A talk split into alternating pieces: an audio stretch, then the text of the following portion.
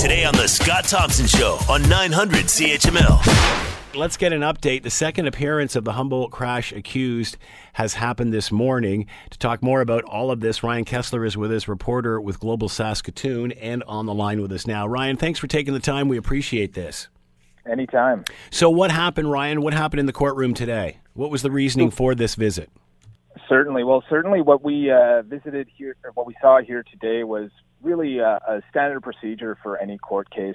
Uh, obviously, this is a very complicated case and one that is expected to take a great deal of time. So, really, what we saw in court was that the accused, Jaskirat Singh Sidhu, was not present in court.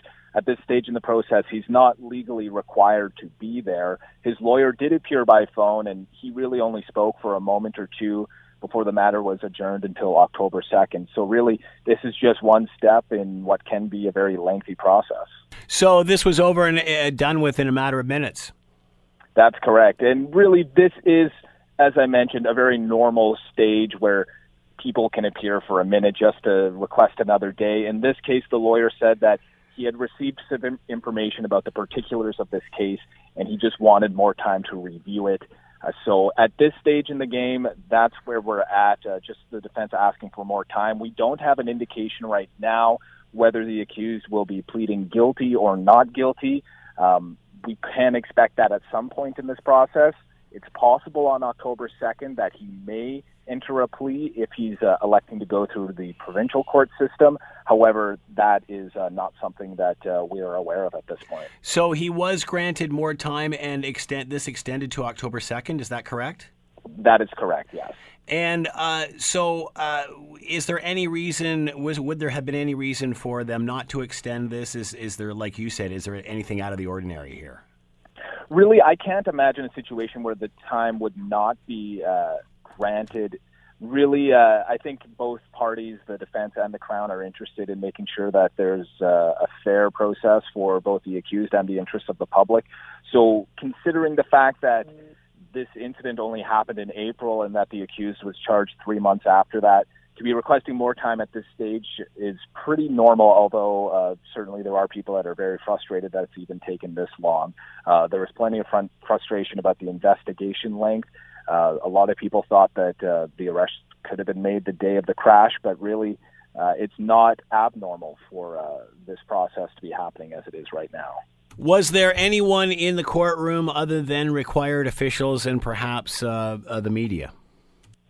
Well, in the past, during the first appearance, we heard from Scott Thomas, the father of Evan Thomas, who was a player who died in the crash. And Scott Thomas said that he felt it was important for him to be there during the first appearance so that the accused would look him in the eye. And, and Scott Thomas said that that did occur at one point because he wanted to make sure that the accused saw the the eyes of a person who was affected by the crash.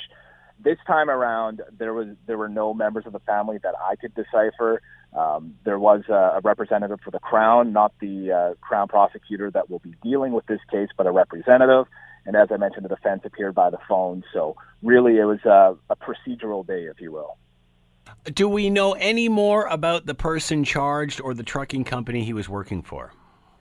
Well, at this point, not much is known about Jaskirat Sidhu. What we do know is that he was a driver for the company called Adesh Deol Trucking.